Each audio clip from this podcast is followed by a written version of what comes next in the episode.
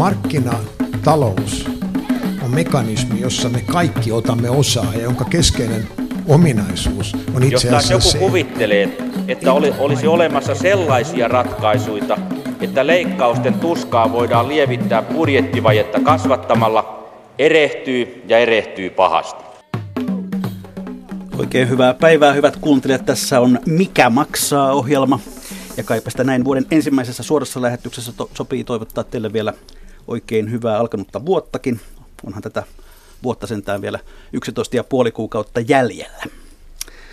Ja Ilonanne jaksa, jatkaa siis myös Mikä maksaa aina näin torstaisin tämän vuoden lävitse. Pari viikon kuluttua ohjelmamme, ohjelmamme täyttää kaksi vuotta, mutta juhlitaan sitten vasta kun on aihetta. Mutta tämän kaksivuotistaipaleen aikana meille on muodostunut eräänlainen viisaiden miesten vakioraati tänne, ja tämä joukko on koolla jälleen tänään. Tervetuloa siis ekonomisti Janne Huoveri Pellervosta, Kiitos. erikoistutkija Pekka Sauramo palkansaajista Kiitos. ja toimitusjohtaja Vesa Vihriälä Elinkeinoelämän tutkimuslaitoksesta. Kiitos. Merkittävintä vuodessa 2014 oli epäilemättä se, että Vimpelin veto ei tälläkään kertaa pystynyt horjuttamaan Sotkamon jymyä, mutta koska tämä ohjelma ei virallisenkaan määritelmän mukaan ole urheilun vuosikatsaus, jätetään pesäpallo odottamaan kesään. Mitä teille henkilökohtaisesti jäi mieleen vuodesta 2014?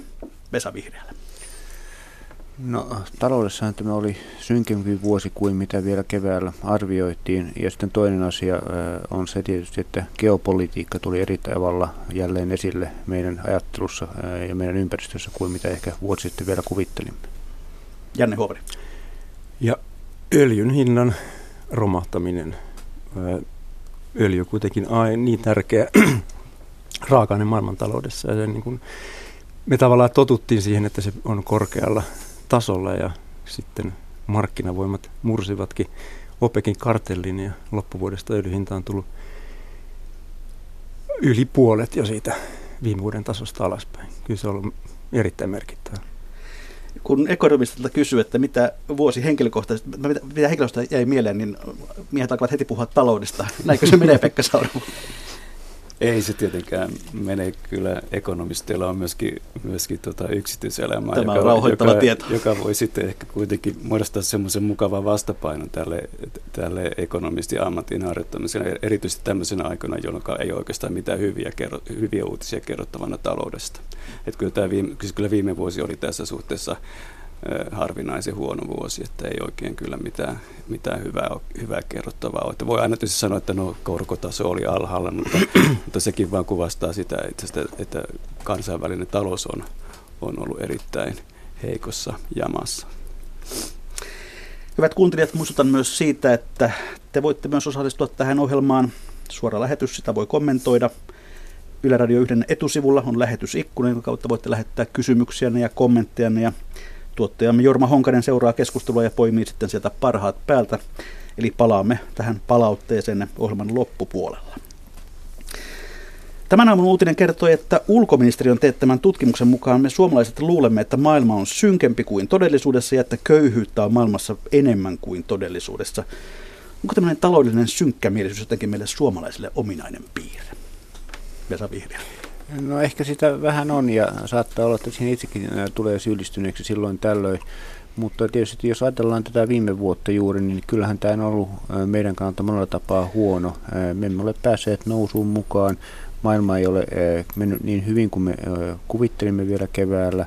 Ja tästä näkökulmasta tietysti kysymys siitä, että olemmeko me ymmärtäneet sen, missä me tilanteessa on, on koko ajan ollut esillä. Ja jossakin vaiheessa vuottahan nousi keskustelun tämä liiallisen synkistelyn teema. Ja itse asiassa eri tiedotusvälineet pyytämällä pyysivät, uskoisin aika monelta ihmiseltä kommentteja, että eikö nyt ole jotakin positiivista sanottavaa. Ja tottahan niitäkin on, mutta jos päällimmäinen asia on se, että meillä, meillä on hankala tilanne ja se vaatisi vahvoja politiikkatoimia, niin kyllä niitä on pakko korostaa. Niin, tota, onko se jotenkin, että me olemme kai sellaisia, että me pidämme myös näistä huonojen uutisten tuojista. Mauno Koivisto aikana oli tavattoman suosittu varoitteluineen ja, ja kyllä nykyinenkin presidentti vetää vähän samanlaista linjaa. Näinkö se on? Jan Vuore. Öö, joo, toki synkät uutiset pääsee varmaan helpommin läpi. Ja, ja toinen niin hyvä, hyvä pointti, että, että meillä on synkempi kuva siitä, mikä, missä maailma menee. Ja, ja sehän koskee niin kuin hyvin monta elämän aluetta. Että kyllä meillä koko ajan niin me, meidän käsitys siitä on niin kuin sekä niin kuin turvallisuudesta, kuinka paljon väkivaltaa on, kuinka paljon sotia maailmassa on, niin itse asiassa kun katsoo tilastoja, niin koko ajan ollaan menty parempaan suuntaan. Mutta ei sitä kyllä niin kuin tiedotusvälineitä seuraamalla ei siltä näyttäisi. Mutta sitten tietenkin, niin kuin Vesa tuossa sanoi, että, että, että kun meillä nyt kuitenkin on ollut ongelmia, niin sitten, että, että niihin ongelmiin täytyy löytyy ratkaisuja ja, ja, ja silloin täytyy nimenomaan puhua niistä tavallaan huonosta asioista. Että millä saataisiin ne huonot asiat paremmiksi. Niin ei, ei, ei pitäisi niin kuin syyllistää semmoiseen totuuden venyttämiseen myöskään silloin, kun pyritään tieten tahtoon sitten, sitten tuota, luomaan semmoinen kuva, että esimerkiksi taloudessa on kaikki hyvin ja ihmisillä menee hyvin. Että jos, jos näin ei ole, niin silloin on kyllä syytä sanoa, sanoa tuota, että kaikki ei ole hyvin ja, ja erityisesti, erityisesti poliittisten päättäjien pitäisi sitten muodostaa semmoinen realistinen arvio siitä, että missä mennään ja tehdään sitten sitä talouspolitiikkaa semmoisen realistisen käsityksen pohjalta. No otetaan nyt tuo vuosi 2014 vähän tarkempaan syyniin. Se on tässä nyt tullut jo sanotuksi useampaan kertaan, että, että vuosi oli, oli paljon huonompi kuin kuviteltiin. Miltä osin nämä odotukset ikään kuin eivät täyttyneet? Se kevä, viime keväinen optimismi. No ensinnäkin tietysti vientimarkkinat kehittyvät heikommin kuin mitä me kuvittelimme ja sitten Suomea koskeva erityinen asia oli tietysti Venäjän talouden nopea heikkeneminen, joka on tullut eri tavoin erityisesti Itä-Suomessa, mutta laajemminkin meillä. Ja investointien erittäin nihkeä, nihkeä eteneminen. Nyt ehkä saattaa jotakin tasaantumista olemassa, mutta investointien taso on pudonnut hyvin, hyvin alhaiseksi meitä on pidätellyt meidän aktiviteettia tai toimeliaisuutta ja työllisyyttä yllä lähinnä kotimainen kysyntä, mutta kun tämä vienti on näin pitkään laahannut heikkona, investoinnit ovat olleet suorastaan romahtaneet, ja niin ei, ei kulutuskaan pysty enää sitten tässä tämmöisen tulonmuodostuksen varassa kovin pitkään sinnittelemään, että tämä tavallaan niitä negatiivisia impulsseja on vuoden mittaan tullut usealta suunnalta. No, mm, miksi, miksi silloin viime keväänä sitten uskottiin, että käänne parempaa olisi jo tapahtumassa? Pekka Sauri. Mm, mä sanoisin niin, että, että yleisesti oli liian myönteinen kuva siitä, että mitä Euroopassa tapahtuu aliarvioitiin sen, sen talouspolitiikan vaikutus, mikä, mikä Euroopan talouskehitystä muovasi. Ja vielä tarkemmin sanottuna, niin aliarvioitiin tämmöinen, tämmöisen kireän talouspolitiikan yönkiristyksen vaikutukset kokonaistaloudelliseen kehitykseen. Mä pidän sitä kaikkein tärkeimpänä syynä. Ja tämmöisellä politiikalla oli sitten myöskin kielteinen vaikutus Suomessa. Että niin kuin, niin kuin Vesa totesi, niin vienti ei vetänyt samalla tavalla kuin, kuin ehkä, ehkä tämmöisissä optimistisissa arvioissa todettiin. Ja se viime kädessä johtui siitä, että se kehitys Euroopassa oli, oli huonompaa kuin, kuin monet optimistit arvioivat. Mutta myös meidän huonosta kilpailukyvystä. No Janne Huovari, yllättikö mikään suomalaisessa taloudessa sillä tavalla, jos ei puhuta nyt öljyn hinnasta eikä, eikä sitä, siitä, että, että vuosi oli synkempi kuin toivottiin? Yllättikö mikään Suomen mm, taloudessa? Iloisesti tai surullisesti? no ei niitä nyt hirveästi mm, noiden yllätysten lisäksi. Tietenkin myönteisiä asioita oli, mitä tuli, niin eläkeratkaisu. Että se saatiin vihdoin aikaiseksi. Jolla nyt sitten on pitkällä aikavälillä. Sen vaikutus tietenkin tulee vasta, niin kuin, vasta vuosien päästä. Mutta se oli tietenkin positiivinen, positiivinen asia, että se saatiin aikaiseksi. Mutta muuten nyt on aika vaikea nähdä mitään hirveän ää, positiivisia merkkejä ainakaan vielä. Vesa no ehkä sen verran voi lisätä tuo, mihin Janne viittasi jo alussa, että öljyn hinta on tullut dramaattisesti alas nyt nimenomaan syksyllä, ja sen positiiviset vaikutukset eivät vielä tunnu meillä, mutta mm, merkittävästi. Mutta tämän vuoden mittaan, jos tälle tasolle jäädään, niin kyllä ne alkavat tulla sekä sen kautta suoraan, että meidän omat, oma, omassa taloudessa ostovoima kasvaa sekä kuluttajilla että yritysten kannattavuus tätä kautta jossain määrin kohenee, ja sitten sen kautta, että meidän tärkeillä vientimarkkinoilla myöskin ostovoima voima kohenee. Ja vaikka Venäjän taloutta tämä öljy, öljyn hinnan lasku pahasti ää, syö ja se vaikuttaa meidän vientiin Venäjälle, niin siitä huolimatta meillekin tämä positiivinen vaikutus on, on dominoiva jo tämän vuoden mittaan ja varsinkin jos se jää jatkumaan, niin erityisesti 2016.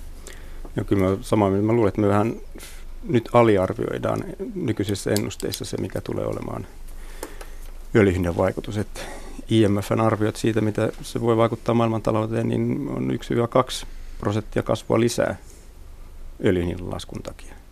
Että kyllä sillä olisi jo ihan niin kuin merkittävä vaikutus Suomenkin talouteen. No, pa- palaan vielä tuohon mainitsemasi eläkeratkaisuun. Onko tämän pöydän ääressä nyt kolme miestä sitä mieltä, että tämä ratkaisu oli hyvä ja riittävä? Pekka Saura. Sanoisin näin, että se, kyllä, siinä, kyllä se periaatteessa, niin kuin jos lähdetään, ketkä sitä, sitä oli päättämässä niin, niin, tai neuvottelemassa, niin voi kuvitella, että tämmöisenä neuvotteluratkaisuna se oli hyvä, mutta kyllä siinä mun, mielestä joitakin ongelmia oli, ja siinä on muun muassa semmoinen ongelma, että, että siinä ei oteta riittävän hyvin huomioon ihmisten välistä erilaisuutta, eli esimerkiksi, esimerkiksi me tiedetään, että, että köyhät ovat, ovat, eivät ole niin terveitä kuin rikkaat. Jos me ajatellaan, että kaikille tulee, ka, tulee samanlainen elä, eläkeikä, vaikka sama, samalla sapluunalla mennään sillä tavalla, että tämmöistä, tämmöistä mahdollisuutta siirtyä eläkkeelle eri ikäisenä ei ole ole, niin silloin siinä koituu vääjäämättä, vääjäämättä ongelmia. Ja, ja mä ihmettelen kyllä, jos tuota, esimerkiksi nyt keväällä, jos, kun, kun, ja, kun tai jos, jos tämä eläkekysymys tulee, tulee eduskunnassa esille, ettei, ettei tämmöiseen, tämmöiseen erilaisuuteen, joka tosiaan voi, voi johtua niin kuin, niin kuin elintasoeroista tai ammattien välisistä eroista, että se olisi millään tavalla millään tavalla sitten esillä. Et mä pidän sitä semmoisena keskeisenä ongelmana tässä ratkaisussa. Vesa Vihreä.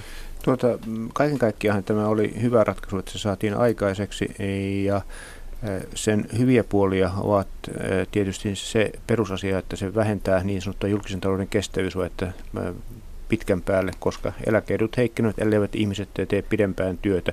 Se luo kannustimia olla pitempään työmarkkinoilla, lisää työn tarjontaa, lisää meidän talouden kasvua ja kykyä huolehtia sitten niistä palveluista ja muista eduista, mitä julkiselle sektorille on tehtäväksi annettu. Itse asiassa mä olisin kyllä tästä vähän eri mieltä, miten tämä kohtelee eri ihmisiä. Me juuri saimme valmiiksi aika perusteellisen analyysin tästä eläkeuudistuksessa Etlassa, ja yksi perushavainto on se, että se on itse asiassa tuloeroja tasoittava usealla eri tavalla, ja yksi tärkeä seikka on siinä se, että työkyvyttömyyseläkkeiden taso nousee, kun niin sanottu odotetun ajan vaikutus on, on suurempi. Ja sitten toinen seikka on se, että siinä poistuu tämä ää, ää, superkarttuma ja se korvautuu myöhen lykkäyskorotuksella ja se on mitä suurimmassa määrin tuloeroa tasoittava, koska minun kaltaisen ihminen, jonka palkkaura on nouseva ollut työuran aikana menettää ja itse asiassa ne hyötyvät, joiden palkkaura on tasaisempi tai jopa laskeva. Ongelmat on minusta kahden tasoisia. Yksi on juuri liittyy siihen, että tässä on tämä työttömyysputki eh, mahdollisesti pitenemässä, itse asiassa todennäköisemmin pitenemässä, ja se voi johtaa, voi johtaa isoon porttiin sitten eh, työmarkkinoilta pois eh, aikaisemmin kuin pitäisi. Ja, Toinen ongelma on tietysti tämä ajoitus. Tämä olisi pitänyt tulla jo monta vuotta sitten, 5-6 vuotta sitten, kun edellisen kerran enemmän keskusteltiin, koska nyt tämä merkitsee sitä, että monet suuren ikäluokan, suurten ikäluokkien ihmiset pääsevät kuin koira veräjästä itseni mukaan luettuna. Vesa puhuu vähän eri kuin minä. tämä järjestelmä on sellainen, että, että tämmöinen mahdollisuus mahdollisuus siirtyä eri-ikäisenä eläkkeellä vaikkapa jonkun varhaiseläkejärjestelmän kautta, niin tämmöiset, tämmöiset mahdollisuudet pienenevät. Ja se merkitsee silloin sitä, että, että jos meillä on erilaisessa taloudessa asemassa olevia ihmisiä ja terveydeltä erilaisessa asemassa ihmisiä, niin se, erilaisessa asemassa olevia ihmisiä, niin ihmiset kärsivät sitten. Sellaiset ihmiset, jotka ovat oikeasti, oikeasti esimerkiksi olleet töissä sellaisissa ammateissa, jotka ovat erittäin kuluttavia. No, tähän voi laittaa pistän tähän eläkekeskusteluun toteamalla, että itse kuulun siihen ikäluokkaan, jolla on ilo palvella nyt sitten 65-vuotiaaksi. Eli ette pääse, hyvät ihmiset, minusta hetkeen vielä eroon. Muutama pikku asia viime vuoden talouskeskustelusta. Julkisuudessa sai aika paljon tilaa nämä muutamat varakkaat veropakolaiset. Kun ensin kävi ilmi, että tämä meidän tunnusäänemme B. Valruus oli siirtänyt kirjansa Ruotsiin ja loppuvuodesta Onvest-konsernin johtaja Maarit Toivanen Koivisto kertoi koko sukunsa muuttavan Portugaliin vastalausena suomalaiselle perintöverotukselle. Mitä te tästä keskustelusta ajattelette? Janne Huovara. Öö, no, onhan meillä toki korkea verotus, mutta me, me myös saamme sillä verovaroilla palveluita ja, ja, ja ihmiset nyt sitten tekevät omia ratkaisujaan, mutta varsinkin tähän niin perintöveroasiaan, niin kyllä mä luulen, että siinä onnisessakin, jos oltaisiin hyvin suunniteltu sukupuolenvaihdos jo etukäteen, niin oltaisiin ehkä ää, voitu löytää muitakin ratkaisuja kuin Portugaliin siirtyminen. Ja, ja me nyt niin hirveästi kyllä ää, näe sitä, että, että meidän pitäisi niin perintövero sen takia poistaa. Et perintövero ei tietenkään ole kenenkään mielestä hyvä asia, mutta ei nyt ole mikään muukaan vero. Ja perintövero on kuitenkin meidän veromuodoista semmoinen ää, suht, neut, ää, suht niin kuin vähi, vähän taloudellista toimintaa haittava vero. Et sitten se vaihtoehtona on, että sitten verotetaan sitä työtä enemmän. Ja, ja mieluummin nyt ehkä kuitenkin sitä perintöäkin jonkin verran verotettaisiin. Sitäkään tokko kuitenkaan nämä veropakolaiset kannattavat, että työtä verotettaisiin enemmän. Hmm. No toinen seikka sitten loppuvuodesta, joka oli paljon uutisissa, oli tämä kuuluisa yhden aan menetys Suomen luottoluokituksessa. Miten te arvioitte sen merkitystä? Vesa. No eihän se lyhyellä aikavälillä vaikuttanut juuri millään tavalla. Että niin kuin silloin ennen sitä tapahtumaa keskusteltiin asiasta eri yhteyksissä, niin aika useat arviot olivat sen sorttisia, että tämä ei tule mitään dramaattista merkittävää meille lyhyellä aikavälillä, eikä niin ole käynytkään. Meidän maksimoimme korot eivät ole siitä heilahtuneet, jos ne on jostain heilahtuneet ihan muista syistä. Ja, ja tässä mielessä se oli vain tapahtuneen kehityksen ikään kuin vahvistamista. Kehitystrendinä se on tietysti sillä tavalla huolestuttava, että se kertoo, että meidänkin julkisen sektorin, meidänkin valtiomme velanhoitokykyä tarkkaillaan koko ajan ja se on kehittymässä huonoon suuntaan, mutta ei se anna aihetta minkään paniikkiin. No millä tuo yksi A saadaan takaisin? Ei sitä tarvitse saada takaisin, että se tämmöisten luottoluokittajien, luottoluokittelijoiden arvioita ylikorostetaan ehdottomasti ja on hassua, että joku hallitus asettaa, asettaa tavoitteeksi sen, että tämmöinen kolmen Aan Aan säilyttäminen on, on keskeinen, keskeinen tavoite. Että se ei mene näin, niin kuin tämä, tämä on nyt jo käynyt toteen, että sillä, sillä että se, se laskee jonkun verran se, se se luottoluokitus, niin sillä ei ole, sillä ei ole suurta merkitystä. Että ei sitä tarvitse, ei meidän tarvitse, niin kuin, esimerkiksi tämän seuraavan hallituksen ei tarvitse niin kuin, ottaa semmoiseksi keskeiseksi tavoitteekseen sitä, että saadaan, saadaan kolme aata, aata takaisin. Kyllä sillä hallituksella pitää olla jotain muita tavoitteita kuin tällainen tavoite hallituksen täytyy saada julkinen talous kuntoon suomalaisten takia, ei, ei luottoluokittajien takia. Aivan. No Vesa Vihreällä viittasi tuossa alussa jo myöskin geopolitiikkaan. Tämä Ukrainan kriisi on koko vuotta leimannut ja sen myötä asetetut talouspakotteet ja vastapakotteet, niistä on puhuttu paljon. Miten te arvioitte noin taloudellisessa mielessä, kuinka suuri lovi Euroopan talouteen näiden pakotteiden vuoksi on syntymässä? Se on tietysti ihan vaikea arvioida, mikä olisi se vaihtoehto, minkälainen se ura olisi ollut, mitä kaikkea ei olisi tapahtunut, jos tätä Ukrainan tilannetta ei olisi ollut.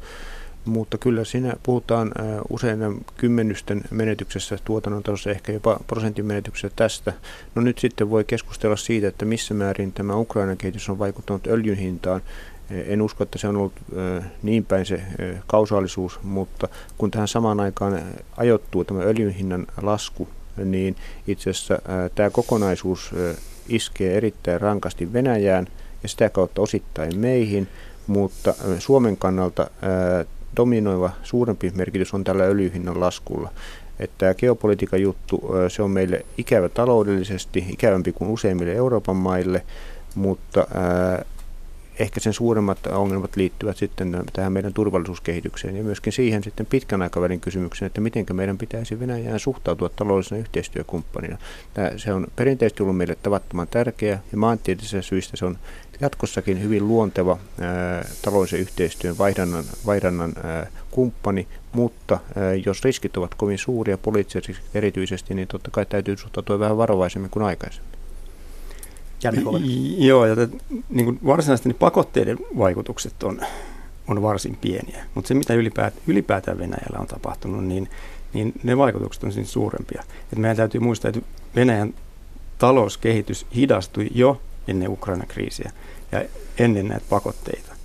Ja, ja nyt tämän koko prosessin seurauksena koko niin kuin Venäjän poliittinen tavallaan järjestelmä on niin kuin sisäänpäin kääntynyt ja näkee aikaisempaa enemmänkin uhkia ulkomaille. Ja miten se tulee vaikuttaa niin Venäjän sisäiseen kehitykseen, niin on, on luultavasti negatiivista. Ja nyt sitten vielä tämä öljyn hinta, joka muille nyt on huono asia, mutta öljyn tuotteille toki, eikä muille hyvä asia, mutta öljyn tuotteille toki huono asia, että se on sitten lyönyt oman lovensa Venäjän talouteen. Et ehkä niin kuin taas hyvä, niin kuin tosi pitkällä aikavälillä öljyhinnan lasku on Venäjälläkin hyvä asia, koska ne joutuvat Venäjällä miettimään muitakin tapoja hankkia tulonsa kuin pelkästään ää, öljystä, jolloin, jolloin sitten myös se talouden toimintaympäristö täytyy laittaa muulla tavalla, muulla, muullakin tavalla kuntoon. Mutta mut on tämä niin lähivuosina taloudellinen taakka, mutta myös sitten poliittinen riski Suomen kannalta, että mitä Venäjällä tällä hetkellä tapahtuu. No, yksi vuoden talousuutisia oli myös se, että Fennovoiman ydinvoimalahankkeen laitetoimittajaksi, rahoittajaksi ja merkittäväksi osakkaaksi tuli venäläinen Rosatom. Oliko tämä teidän mielestänne hyvä vai huono uutinen, Pekka Sauramo? Öm, se on vähän hankala, hankala asia. Itse asiassa, itse asiassa tekisi mieli sanoa, että että mm, se ylittää, miten, miten kauniisti sanoisi, minun kompetenssialueeni. Tässä ei liikuta enää talouden alueella, vaan tässä liikutaan jollain muulla alueella. Että mä hieman, hieman haluttomasti sitä, sitä kommentoin niin ekonomistina, koska minun mielestäni tässä ei välttämättä ole, ole tuota, niin kuin sellaisella ihmisellä, joka on ammatiltaan talousasiantuntija, niin hänellä ei ole mitään erityis, erityisosaamista, jota voisi tässä yhteydessä hyödyntää. Se oli erittäin pitkä ei ehkä vastaus. Haluatko muut kommentoida?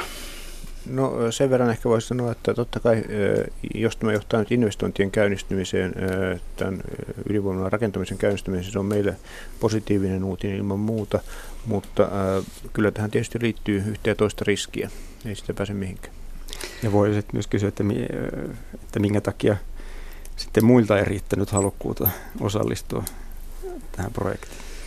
Hyvät kuuntelijat, tässä on äänessä siis Mikä maksaa ohjelma, jossa Pellervon ekonomisti Janne Huovari, palkansaajien erikoistutkija Pekka Sauramo ja Etlan toimitusjohtaja Vesa Vihriälä pohtivat talouselämämme mennyttä ja tulevaa. Kevään eduskuntavaalit lähestyvät, niihin on päivälleen melkeinpä kolme kuukautta. Maata on hallinnut ryhmä, joka ensin oli Sixpack Jyrki Kataisen johdolla ja nyt se on kutistunut nelikoksi Alexander Stupin johdolla taitaa olla sellainen aika hyvä hetki ryhtyä pohtimaan sitä, että kuinka onnistunutta näiden hallituksen, hallitusten talouspolitiikka on oikein ollut. Pekka Saura.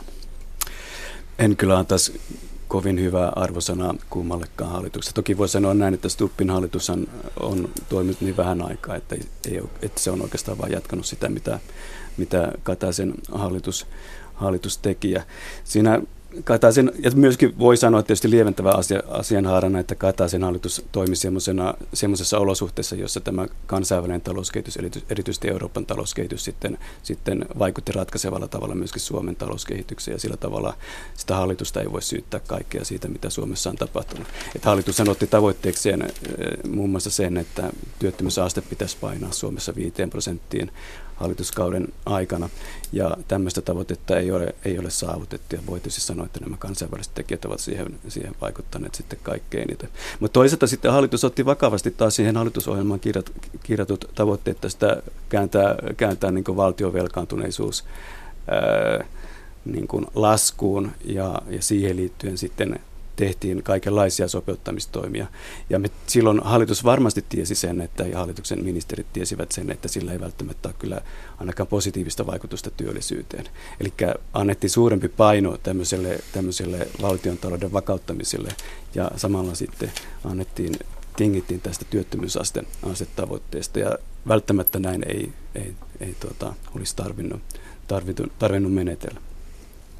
Ja yksi semmoinen, yhden semmoisen yksittäisen tekijän vielä, joka laskee sen Kataisen hallituksen arvosanaa, ja se on se, että, että se teki yhteen, yhden semmoisen hirveän ison päätöksen, eli laski yhteisöveroa 6 prosentti, prosenttiyksellä 20 prosenttia. Se, se oli e, jossain mielessä täysin tarpeeton, tarpeeton tehtävä, näin, näin raju lasku. Ja se vaan johti siihen sitten, että Kataisen hallitus tuli osallistuneeksi tämmöiseen, tämmöiseen verokilpailun ruokkimiseen Euroopassa. Ja se on, se on, se on vaikea, vaikea tuota, ymmärtää, kun ottaa, ottaa huomioon se, että minkälainen kokoonpano siinä hallituksessa olisi. Että, oli, että voisi kuvitella, että semmoisella kokoonpanolla ei välttämättä tehtäisi näin, näin rajua ää, veroratkaisua. Miltä hallituksen toiminta on näyttänyt Pellervon toimistolta? Ää, niin, mä taas oikeastaan sanoisin, että se oli näitä harvoja selkeitä, rohkeita päätöksiä tämä yhteisöveron lasku. Että siitä kuitenkin se oli suurempi kuin odotettiin. Ja, ja, ja, ja siinä mielessä niin Kataisen hallitus osoitti, että, että saavat jotain tehtyä. Et, et ehkä se niin kun kuvasit Kataisen hallituksesta on mulla vähän semmoinen, että, että yritystä oli. Että niin kuin oli pyrkimystä. Mutta sitten poliittinen tilanne oli vähän hankala. Ei saatu ää, oikein vietyä niitä asioita eteenpäin. Et kyllähän siellä oli kuntauudistusta, sote ää, ja sitten oli tämä tota, rakenneuudistuspaketti, jossa mun mielestä ihan hyvin linjattiin niitä, niin kuin, että mitä meidän pitäisi tehdä. Mutta missään näissä ei oikein sitten kuitenkaan Kataisen hallituksen aikana edetty sinne maaliin asti. Ää, Stubin hallituksen aikana mun mielestä taas sitä yritystä ei niin oikein ole ollut. Ja en, ennemminkin se on ollut mun mielestä välillä aika huonoakin. Ää, varsinkin jos katsoo mitä budjetti on, niin siellä tehtiin ää, eka leikattiin lapsilisiä ja sitten annettiin niitä verovähennyksenä takaisin, mikä ei niin kuin, tehtiin vain enemmän monimutkainen järjestelmä. Mutta nyt oikeastaan käy vähän hassulla tavalla, että niin, niin tavallaan, mitä Kataisen hallituksen aikana näitä yrityksiä laitettiin liikkeelle, niin, niin, niin nyt sen Stubin hallituksen aikana niin ehkä tuleekin sitten maaliin. Tämä eläkeratkaisu tuli jo, se nyt ei ole pelkästään hallituksen ansiota, ja, ja ehkä nyt saadaan myös tämä sote-uudistus Stubin hallituksen aikana ehkä maaliin. Mitäs Vesa Vihriä arvioit? No ei tälle, tälle kaiken kaikkiaan näille kahdelle hallitukselle kovin korkea arvosanaa voi antaa ja liittyy juuri siihen, että näitä pidemmän ajan rakenteellisia uudistuksia on saatu hitaasti eteenpäin. Eläkeuudistus saatiin vaivoin nyt ja niin kuin sanottu, se sisältö on ihan, ihan kohtuullinen, jopa hyvä monelta osin mutta se viivästyi tarpeettoman paljon, ei vain tämän hallituksen, näiden kahden hallituksen takia, vaan myöskin jo aikaisemmin, aikaisemman poliittisen tilanteen takia. Niin kuin sanottu, sote-uudistus on edennyt erittäin huonosti. Nyt siitä on olemassa periaatteessa sopimus, millä tavalla mennään eteenpäin, mutta edelleenkin sen tehokkuutta parantavat vaikutukset ovat täysin ilmassa, niistä ei ole mitään tietoa ja siihen liittyy perustuslaillisia ongelmia. Olisi ollut paljon yksinkertaisempaa katsoa Ruotsista mallia ja lähteä siltä pohjalta kehittämään alun perinkin, mihin suuntaan me nyt hiljaa olemme, olemme liukumassa joka tapauksessa. Finanssipolitiikan linjan suhteen varmaan hallituksella oli liian optimistinen näkemys heti alkuunsa ja se tavallaan ehkä korostaa myöskin sitä, että ulkopuolisten asiantuntijatahojen ei pidä maata liian ruusuista kuvaa koska ää, kun tämmöiselle annetaan mahdollisuus, niin totta kai poliitikko, joka on tilanteessa, jossa on vaikeita päätöksiä tehtävissä, mieluummin ottaa sen positiivisen maailmankuvan ja rakentaa politiikan sen varaan kuin ää, realistisimman näke- näkökulman varaan. Sen takia minusta asiantuntijoilla on kohtuullinen vastuu myöskin silloin, kun keskustellaan, miltä maailma näyttää minkä varaan politiikkaa ää, rakennetaan. Niin tästä voisi oikeastaan kysyä, että miten te arvioitte, miten hyvän ja oikean tiedon varassa meillä talouspoliittisia päätöksiä tehdään, vai mennäänkö mutulla? Pekka No, siellä ei mitään maara, että tulevaisuus pitää sisällä valtavan määrä epävarmuutta. Silloin, silloin aina tehdään päätöksiä epävarmuuden vallitessa, se on ilman muuta näin. Ja, silloin, ja voi sanoa, no mutu on hirveän huono, huono ilmaus, ammattilaiset eivät käytä, käytä semmoista ilmausta, vaan, vaan jotain muuta ilmaisua. Mutta se on selvää, että, että, että, että päätöksentekijät joutuvat tekemään, tekemään äh, päätöksiä epävarmuuden vallitessa ja silloin jollakin tavalla sitä epävarmuutta pitäisi sitten, sitten tuota, ottaa, ottaa huomioon. Mutta se esimerkiksi me ajatellaan sitä, sitä tilannetta vuonna 2011, jolloin, jolloin Kataisen hallitusohjelma tehtiin, niin siitä, niin siitä, ja siitä, minkälainen se hallitusohjelma on, niin siitä huolimatta me olla, oltaisiin voitu ajatella, että siellä, siellä ne politiikka, ne se, se politiikka, mitä harjoitettiin, niin siinä ne, siinä ne painotukset olisivat olleet toisenlaisia kuin ne, ne oli. Ne nyt, nyt ne keskittyivät tänne, tänne tota, valtiontalouden tasapainottamiseen ja vel, valtiontalouden velkaantuneisuuden, velkaantuneisuuden haltuun, haltuun ottamiseen. Se on selkeä, se on selkeä ää, arvovalinta. Tässä Vesa esimerkiksi, Vesa tässä omassa puheenvuorossa hän korostaa tämmöisiä tavallaan pitkän aikavälin rakenteellisia tekijöitä. Meillä on tässä suhteessa meillä on selkeästi erilainen tapa hahmottaa tätä maailmaa, että tässä ja nyt mä korostan itse tämmöisiä lyhyen aikavälin ratkaisuja, koska niistä, niistä me itse asiassa tiedetään, se, se epävarmuuden määrä on pienempi silloin, kun me puhutaan lyhyestä aikavälistä. Silloin, kun me puhutaan, puhutaan esimerkiksi kestävyysvaiheesta, niin se aikahorisontti on 50 vuotta. Ja minun mielestäni on hassua se, että, että että meillä ajatellaan sillä tavalla, että jos, jos tuota, nyt ei, ei voida tehdä, tehdä semmoisia ratkaisuja, jotka vähentää valtion, tai valtion, valtion menoja tai julkisia menoja kahdella miljardilla seuraavan muutaman vuoden aikana, niin meidät perä, peri hukka 50 vuoden kuluttua. Se on, se on tuota, ihan, ihan mahdotonta se asetelma juuri, juuri sen takia, että se epävarmuus vaan kasvaa silloin, kun me ajatellaan, ajatellaan että se ennustehorisontti ja arviohorisontti sitten käsittää kymmeniä vuosia.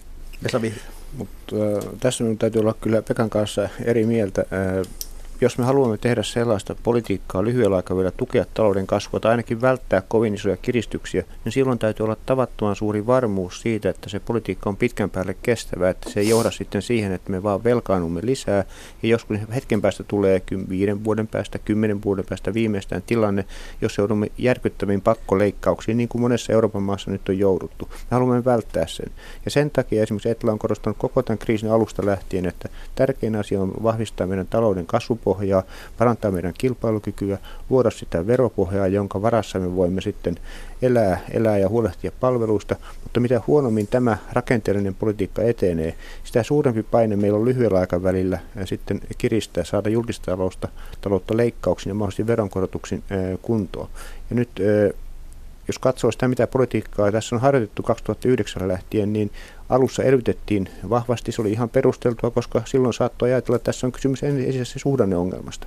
Mutta jo viimeistään 2011 mennessä oli aika ilmeistä, että iso osa siitä meidän tuotannon menetyksestä, minkä me olemme kokeneet, on rakenteellista. Me olemme pysyvästi menettäneet eh, paljon korkean arvonlisäyksen tuotantoa, ja se ei tule yksinkertaisesti takaisin. Se on tuskallinen prosessi, hyvä kilpailukyky, nopeuttaisi sitä, mutta varitsemme pitkän aikavälin ohjelman sen palauttamiseksi. Ja kun tässä, näissä asioissa ei ole päästy eteenpäin, niin silloin on ollut pakko tehdä myöskin leikkauspolitiikkaa, mutta se leikkauspolitiikka ei toistaiseksi ollut mitenkään ankaraa.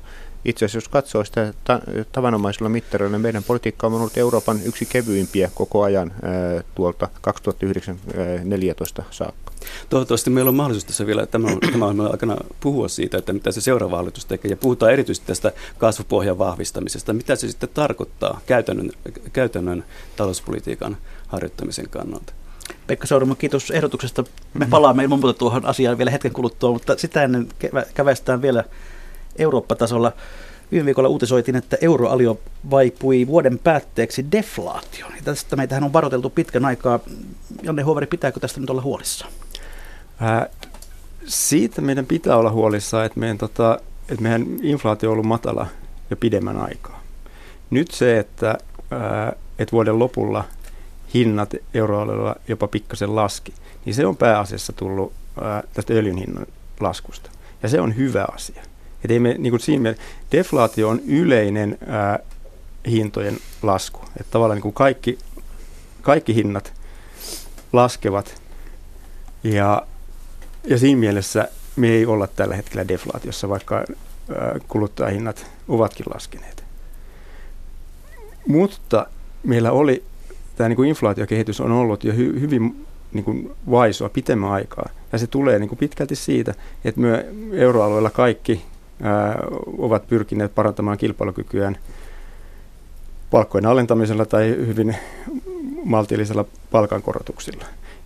Euroalueen sisällä kaikki eivät voi samaan aikaan parantaa kilpailukykyä toisiaan vasta, jos kaikki laskee samaan aikaan hintoja, niin, niin ei kukaan siinä voita. Ja, ja siinä mielessä tämä niin tilanne on, on huolestuttava. No, on, mitä deflaatio tekee taloudelle, jos, jos se pääsee päälle? Onko sitä vaikea päästä eroon esimerkiksi, Pekka Sauramo? On, on erittäin vaikea, vaikea päästä eroon. Että deflaatio, eh, deflaatio yleensä liittyy tämmöisiin talouden laskukausiin, taantumiin tai, tai lamoihin. 1930-luvun eh, maailmanlaajuinen suuri lama oli esimerkki, jota hallitsi, hallitsi deflaatio. Ja se ongelma on, että se deflaatio, viime kädessä se on oire talouden heikkoudesta, siitä, siitä, siitä että, että yritykset eivät investoi ja kuluttajat eivät, eivät äh, eivät, eivät kuluta. Ja voi sanoa, että se johtuu sitten, sitten tämmöisestä laajamittaisesta kysynnän puutteesta.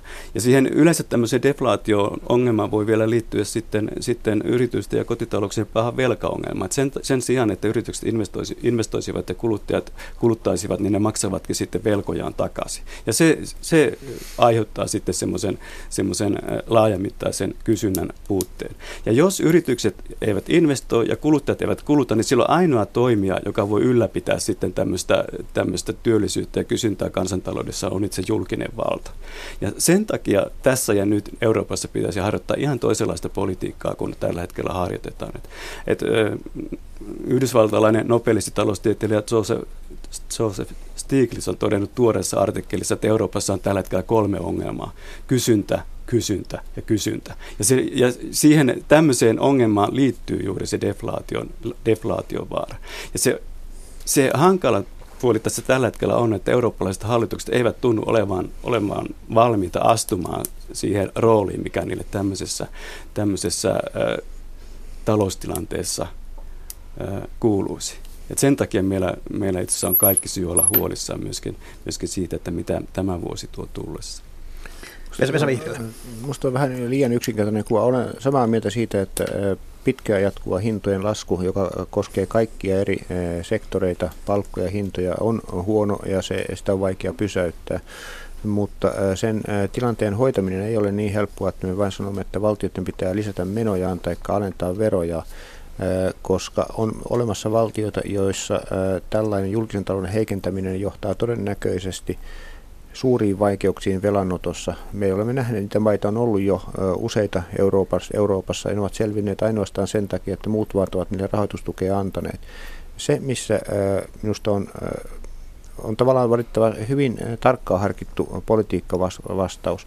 Ja yksi elementti sitä on tietysti mahdollisimman kevyt rahapolitiikka, ja siinä tietysti toivoisi, että EKP mahdollisimman nopeasti edelleen keventäisi rahapolitiikkaa niin sanotulla epätavanomaisilla toimilla, seuraten sitä, mitä Yhdysvallat on tehnyt, Englanti on tehnyt, mitä Japani on tehnyt. Se on yksi elementti. Ja sitten ne maat Euroopan ytimessä, erityisesti Saksa, jolla on sekä koko kansantalouden tasolla suuri säästämisylijäämä, jossa julkinen sektori myöskin on vahvassa tilanteessa, niin ne voisivat ihan hyvin elvyttää. Se on ihan viisasta politiikkaa, mutta täytyy katsoa, missä tilanteessa kukin maa on, koska jos harjoitetaan sellaista elvytyspolitiikkaa, joka vaan johtaa julkisen velan kasvuun, seuraukset ovat huonot. Janne Huopari. Joo, tässä on nimenomaan tavalla tämä niin eurojärjestelmän ongelma. Ja niin kuin Eurooppa-tasolla meidän pitäisi ää, julkisen sektorin investoida, kuluttaa enemmän, luoda sitä kysyntää. Meidän pitäisi olla rahapolitiikka euroalueella, pitäisi olla selvästi löysempää. EKPn e rahapolitiikka on ollut paljon kireempää kuin, kuin Fedin, Yhdysvaltojen keskuspankin, vaikka siellä taloustilanne on ollut huomattavasti parempi. Mutta te, ää, Saksa nyt ei ole ää, näytä olevan halukas ottamaan tätä veturin roolia. Päinvastoin Saksa myös säästää, vaikka Saksan nimenomaan pitäisi tässä toimia. Että, tavallaan se, että, että jos Saksan valtiolainoinen korko on, ää, niiden kai puolesta velastaan, niin saavat jo niin kuin tuloja, niillä on negatiivinen korko. Ja pitkä, pitkäkin korot ovat käytännössä lähes nolla. Niin kyllä niin kuin markkinat tavallaan rukoilevat Saksaa, että investoikaa nyt, ottakaa tätä rahaa ja tehkää sillä jotain. Pekka Saunoma palkansaajista. Me keskustelemme nyt aivan ratkaisevan tärkeistä asioista, myöskin jos puhutaan Suomen lähitulevaisuuden talouskehityksestä. Ja, ja yhden hyvän asian voisin viime vuoden osalta ottaa, ja se on se, että kansainvälisessä keskustelussa on alettu kritisoida vyönkiristyspolitiikkaa ja tukea elvytyspolitiikkaa. Ja mä tarkoitan tällä sitä, että keskeisen kansainvälisen eh, järjestön, kansainvälisen valuuttarahaston oma arvio on muuttunut tämän vyönkiristyksen vaikutuksista – Tällä hetkellä valuuttarahasto on sitä mieltä, että, että sitä on ollut enemmän, enemmän haittaa kuin, kuin se itse arvioi aikaisemmin. Ja nyt se on alkanut tukea, tukea semmoista politiikkaa, jota voi kutsua tämmöiseksi keinsiläiseksi investointivetoiseksi elvytyspolitiikaksi. Ja Vesa otti tässä esille, että semmoisilla, semmoisilla, maissa, vaikkapa ehkä Saksassa, jossa on niin sanotusti varaa elvyttää, niin elvyttä, elvyttä, elvyttäköön semmoiset maat sitten. Itse asiassa, itse asiassa kansainvälisen valuuttarahaston arvio on tällä hetkellä se, että tämmöiset, tämmöiset tietynlaiset in, investoinnit, infra, infrastruktuuriinvestoinnit esimerkiksi, ne voivat rahoittaa itse itsensä. Ja tämä on aivan ratkaisevan tärkeä asia. Että jos me puhutaan myöskin Suomen taloudesta ja että miten me sitä kasvupohjaa vahvistetaan, niin meidän pitää sitten miettiä, no hyvä että mistä se rahoitus tulee. Ja silloin, silloin kysymys on juuri siitä, että no miten ne esimerkiksi ne investoinnit rahoitetaan.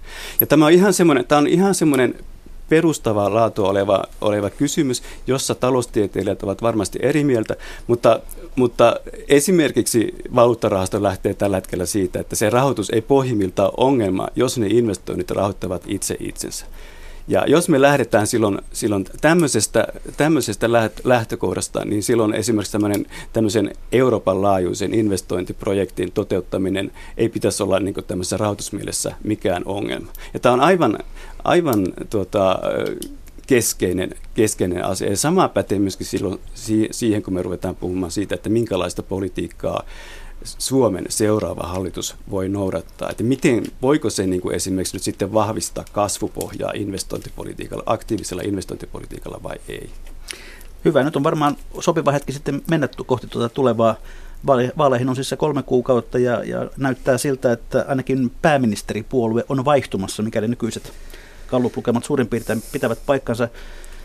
Kuka haluaa aloittaa? Minkälaista talouspolitiikkaa uudelta hallitukselta tarvitaan? Etla jo viime viikolla teki omaa paperinsa Pesa Vihriälä. Joo, no siinä me eh, nostimme esille niitä keskeisiä kysymyksiä, mitkä meidän mielestämme on tärkeitä, jotta Suomen talouden kehitys saadaan paremmalle tolalle. Niitä on useampia elementtejä. Yksi, meidän pitäisi pystyä tätä kilpailukykyä, avoimen sektorin kilpailukykyä parantamaan niin, että me pystymme huonoissakin kansainvälisen talouden tilanteessa parantamaan vientiä, koska se luo viime kädessä pohjan investoinneille ja se luo pohjan kulutukselle. Me olemme eläneet paljon kulutuksen varassa, joka on pysynyt aika tavalla tasapainossa, vaikka, tai muuttumattomana se ei ole laskenut, vaikka meidän tulokehitys on ollut verrattain heikkoa. Ja nyt on tietysti uhka, että sekin, sekin menee alaspäin, mutta ennen kaikkea tämä primäärinen syy pitää saada kuntoon. Meidän pitää saada vienti ja investoinnit paremmalle tolalle. Ja siinä yksi elementti on kilpailukyky. Toinen on sitten se, että meidän täytyy tukea talouden rakennemuutosta, joka parantaa tuottavuutta siitä syystä, että nyt tällä kertaa, jos me vertaamme tilannetta 90-luvun lamaan, meidän tuotannon menetys on voittopuolisesti tuottavuuden laskua. Työllisyyskin on heikentynyt, mutta paljon, paljon vähemmän. Ja tämä tuottavuuden korjaaminen, se on aina hidas prosessi, mutta sitä täytyy tukea erilaisilla rakenteellisilla, rakenteellisen politiikan uudistuksilla. Ja kolmas asia sitten on, on tämä julkisen sektorin tasapainotus. Niin mielellä kun näkisikin sen, että me voisimme vielä ottaa lisää riskiä elvyttävän politiikan suuntaan, mitä me olemme tässä matkan varrella aika paljon tehneet, niin en näe, että siihen on suuria mahdollisuuksia. Pikemminkin meidän täytyy saada ohjelma, joka nyt tällä tulevalla hallituskaudella taittaa tämän velkaantumisen alaspäin edes nyt suurin piirtein siihen 60 prosentin tasoon takaisin, mistä me olemme nyt menossa, menossa pahoin yli. Ja neljäs asia, jos vielä saan sanoa, mikä tuli esille meidän muistossakin. Sitten meillä on iso ö, muutos, joka ei liity välittömästi tähän ajankohtaiseen tilanteeseen, mutta liittyy työn muuttumiseen, ö, työmarkkinoiden muuttumiseen, globaaliin kilpailuun siellä. Ja meidän työmarkkinoiden ja niiden instituutioiden tulisi kehittyä niin, että me selviämme siitä ja pystymme jatkossakin tarjoamaan ihmisille työtä. Tälläkö mennään, Pekka Sarum, vai pannaanko jotain lisää? Öö, ei mennä tuolla minun mielestäni. Tässä, tässä tota, selvästi, selvästi Vesa ja mun välillä on semmoinen perustavaa laatu oleva, oleva ero, ja se lähtee liikkeelle siitä, että, että Vesa, niin kuin, Vesa niin kuin, ei ei korosta valtion roolia samalla, samalla tavalla tämmöisenä taloudellisena toimijana, talouteen vaikuttavana toimijana kuin minä, minä korostan. Ja voin oikeastaan jatkaa siitä, minkä äsken, äsken jäin, kun mä puhun tästä, tästä Euroopan talouspolitiikasta ongelmasta, Euroopan talouspolitiikasta Euroopan talouden ongelmasta, tästä kysynnän puutteesta. Että se sama, sama, sama ongelma vaivaa sitten myöskin Suomessa, ja Suomessa voidaan, voidaan periaatteessa sitten alkaa omalta osaltaan toteuttaa semmoista, semmoista kasvupohjaa tukevaa, Euroopan kasvua tukevaa politiikkaa Suomessa. Eli se voi harjoittaa semmoista, semmoista, esimerkiksi semmoista investointipolitiikkaa, joka, joka vahvistaa sitten kasvun edellytyksiä Suomessa. Että ne investoinnit voivat olla sitten ihan tämmöisiä perinteisiä infrastruktuuriinvestointeja, mutta ne voi olla sitten investointeja vaikkapa uusiutuvaan energiaan, energiaan investointeja biotalouteen ja niin poispäin. Että sen meidän pitää pystyä, että sen seuraavan hallituksen pitää pystyä muodostamaan joku, se, joku semmoinen investointipoliittinen ohjelma, joka, joka sitten vahvistaa sitä kasvupohjaa, jota, jota Vesakin tässä haluaa. Ja toinen seikka sitten, sitten mikä, mikä, mm, mikä pitää pitää mielessä on silloin, kun me meillä on nyt suuri vaara siinä, että, että seuraava hallitus alkaa sitten, sitten eh, harjoittaa semmoista leikkauspolitiikkaa, joka on pientä verrattuna siihen, mitä, mitä esimerkiksi Kataisen hallitus tai, tai Stuppin hallitus on, on toteuttanut. Ja voidaan esimerkiksi puhua sitten, sitten siitä, että tästä hyvinvointivaltiosta täytyy poistaa näitä rönsyjä. Se ongelma on, että ne rönsyt ne koostuvat ihmisistä, ja sitten semmoisista ihmisistä, jotka tuottaa sitten palveluja joillekin muille ihmisille. Ja sen lisäksi ne voi sitten nämä rönsyt koostua, koostua sitten tulonsiirroista ja, ja ne tulonsiirtojärjestelmät Suomessa ovat semmoisia, jotka sitten palvelee kaikkein eniten, eniten ää, pienempituloisia kansalaisia. Ja meillä pitäisi olla rohkeutta esimerkiksi ylläpitää hyvinvointi- ja hyvinvointivaltiota korkeammalla tasolla kuin mitä, mitä näissä tietyissä semmoisessa puheenvuorossa, jossa puhutaan rönsyjen poistamisesta, niin, niin pidetään, pidetään mielessä.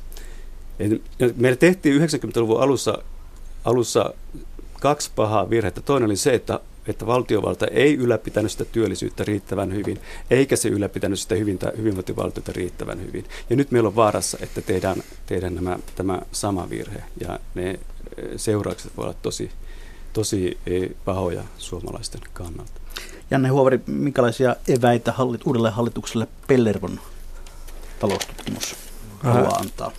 No uudella hallituksella on varmasti paljon työsarkaa julkisen sektorin kuntoon laittamisessa. Mutta kyllä uudella hallituksella pitäisi myös olla niin kuin nyt ennen muuta suunnata katse sinne yksityiselle sektorille. Meillä on oikeastaan hirveän vähän tehty mitään siellä. Et julkisella puolella meillä on nyt tehty jo jotain, mutta niin tämä yksityisen sektorin, miten meidän talous toimii, sen parantamiseksi ei juuri ole tehty mitään. Et millä me saadaan sitä uutta kasvupohjaa. Ja jos ajattelee, meillä on globalisaatio, teknologian muutos, jotka on muokannut jo meidän työmarkkinoita. Ja se ei, me ei olla vielä ollenkaan niin kuin sitä kehitystä nähty niin kuin loppuun asti. Että kyllä se voima, mikä tuolta maailmalta tulee, joka tulee myös Suomen työmarkkinoille, Suomen talouteen, niin meidän täytyisi niin miettiä vähän uudelleen ensinnäkin meidän työmarkkinoita. Että toimiiko ne nyt parhaalla mahdollisella tavalla ää, siltä kannalta. Sellainen työttömyysturvaa voisi miettiä, sen taso ei ole mikään ongelma, mutta tehtäisiin sitten jollain tavalla kannustavampaa, vaikka niin, että siinä alkuvaiheessa se olisi jopa nykyistä korkeampi niin, että ihmisellä olisi siinä alkuvaiheessa mahdollisuutta ja, ja että se aktivoisi ihmisiä miettimään niin kuin uusia ratkaisuja, että pitäisikö mun kouluttautua uudestaan, pitäisikö mun tehdä jotain ratkaisuja. Eikä vaan niin, että, että me kuitenkin työttömyysturva niin kuin vanhassa maailmassa ajateltiin, että se on työttömyysturva tarvitaan siinä aikana, kun talous menee huonosti, että se antaa tuloja sinä aikana ja sitten taas kun talous menee hyvin, niin työllistytään. Mutta mä luulen, että meillä yhä enemmän – ne ihmiset, jotka joutuu jostain työttömiksi, ne ei pääse enää sinne samalle alalle töihin, vaan sitten täytyy miettiä, että miten, mistä se uusi työpaikka löytyy. Ja, ja tähän tarvisi ehkä niin kuin enemmän kannustusta meidän työttömyysturvassa. Samaten meidän pitäisi niin kuin muullakin tavalla, että miten me saadaan uusia yrityksiä enemmän? Miten me saadaan enemmän dynamiikkaa ja luovaa tuhoa sinne yrityskenttään? Meillä aina sanotaan, että Yhdysvalloissa konkurssi on merittiä ja, ja Suomessa taas se estää kaiken yrittämisen jatkossa ja ajatellaan, että se johtuu pelkästään kulttuurista. Mutta kyllä se, mä luulen, että se johtuu meillä myös lainsäädännöstä, että jos sä teet Suomessa konkurssin, niin sä oot helposti elinikäisessä velkavankeudessa, joka niin kuin ihan konkreettisesti estää sen, että et enää pysty tekemään mitään. Et, et, mm, et, kyllä mä luulen, että me voitaisiin sillä puolella tehdä, tehdä lisää.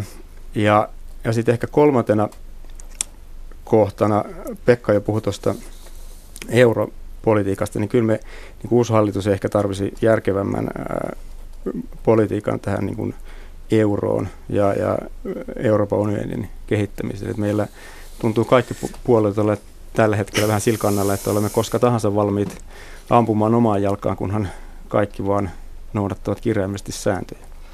Mitä luulette tällaisessa taloustilanteessa, onko valtiovarainministeriksi halukkaiden jono pitkä? Mä luulen, että siinä käy niin kuin ennenkin, että toiseksi suurin puolueen puheenjohtaja on valtiovarainministeri ja asia selviää sillä tavalla. Kyllä hallituksen on aina löytynyt ministereitä, en usko, että se on meidän ongelma pullonkaula. Vielä ihan lyhyesti tuohon kysymykseen, minkä Pekka nosti sille, että hän näkee, että valtio on se, joka nostaa Suomen talouden. Totta kai poliittiset päätöksentekijät ovat ne, jotka tekevät viime kädessä päätökset. Siinä mielessä julkisella sektorilla valtiolla on ratkaiseva rooli. Mutta se, mitä me kaipaamme todellakin, on niitä yksityissektorin työpaikkoja, joista tulevat perotulot mahdollistavat sitten näiden julkisten palvelujen ja tulonsiirtojen ylläpitämisen. Ja siinä tarvitaan nyt sitä, että on riittävän kannattavaa palkata ihmisiä, on riittävän kannattavaa investoida. Ilman sitä niitä työpaikkoja ei synny, eikä niitä veropohjia. Vilkaistaanpa sitten hieman tätä meidän lähetysikkunan satoa. Nimimerkki Stoi Stoi pohtii sitä, miten tuottavuus kasvaa, jos on valtava pitkäaikaistyöttömien joukko.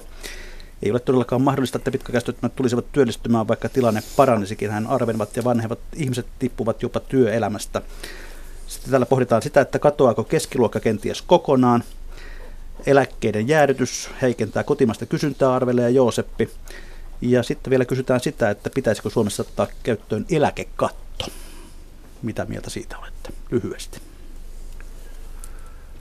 Eläkekatolla se vaikuttaa hyvin houkuttelevalta ajatukselta varmaan, varmaan monessa mielessä, mutta silloin se tarkoittaa sitä, että meille syntyisi rinnakkainen järjestelmä meidän tämän nykyisen järjestelmän rinnalle, jossa sitten parempituloiset ihmiset ja yritykset, jotka haluavat tiettyjä ihmisiä palkata, loisivat näille oman eläkejärjestelmänsä ja meillä on mun mielestäni aika laaja yhteisymmärrys siitä, että tämä ei ole hirveän hyvä, hyvä asia. Että meidän eläkejärjestelmän yksi hyvä piiri on se, että se on yhtenäinen, kattaa kaikki ja merkitsee sitä, että kun ihmiset esimerkiksi vaihtaa työpaikkaa, niin siitä ei synny ongelmia. Eli varakas löytää aina porsanreikänsä. Hyvin hyvät kuuntelijat, perinteisen tapaan on sitten jälleen viikon talousviisauksien aika. Laittakaa se hyvä kiertämään. Lähettäkää minulle vinkkejä, isoja tai pieniä, osoitteeseen juhoväli-pekka.rantala.yle.fi. Sitten meidän vinkkikierros tässä. Mitä vinkkaa toimitusjohtaja Vesa Vihriälä Etlasta? Hankalia asioita on edessä. Tarvitaan sitkeyttä ja kestokykyä ja rohkeutta päättäjiltä. Ja sitten ehkä voisi ottaa Mauno Koiviston, äh, Koiviston ohjeen lopuksi, että kunhan päätöksen on saatu tehtyä, niin kyllä se siitä. Janne Huovari Pellerosta. No, vähän jatkan tuota, Vesa, mulla on tämä rohkeus ensimmäisenä me ollaan kuitenkin aika suuressa murroksessa ja, ja nyt ei riitä se, että, että katellaan ratkaisuta vaan niin kuin siitä laatikon sisältä. Että täytyisi tehdä oikeasti jotain uusia rohkeita avauksia.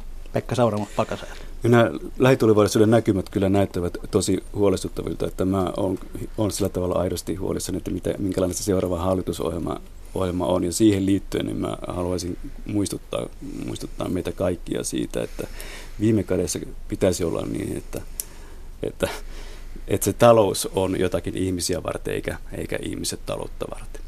Kiitoksia erikoistutkija Pekka Sauramo, kiitoksia ekonomisti Janne Huovari, kiitoksia toimitusjohtaja Vesa Vihriälä. Mikä maksaa, sitä ihmetellään jälleen viikon kuluttua.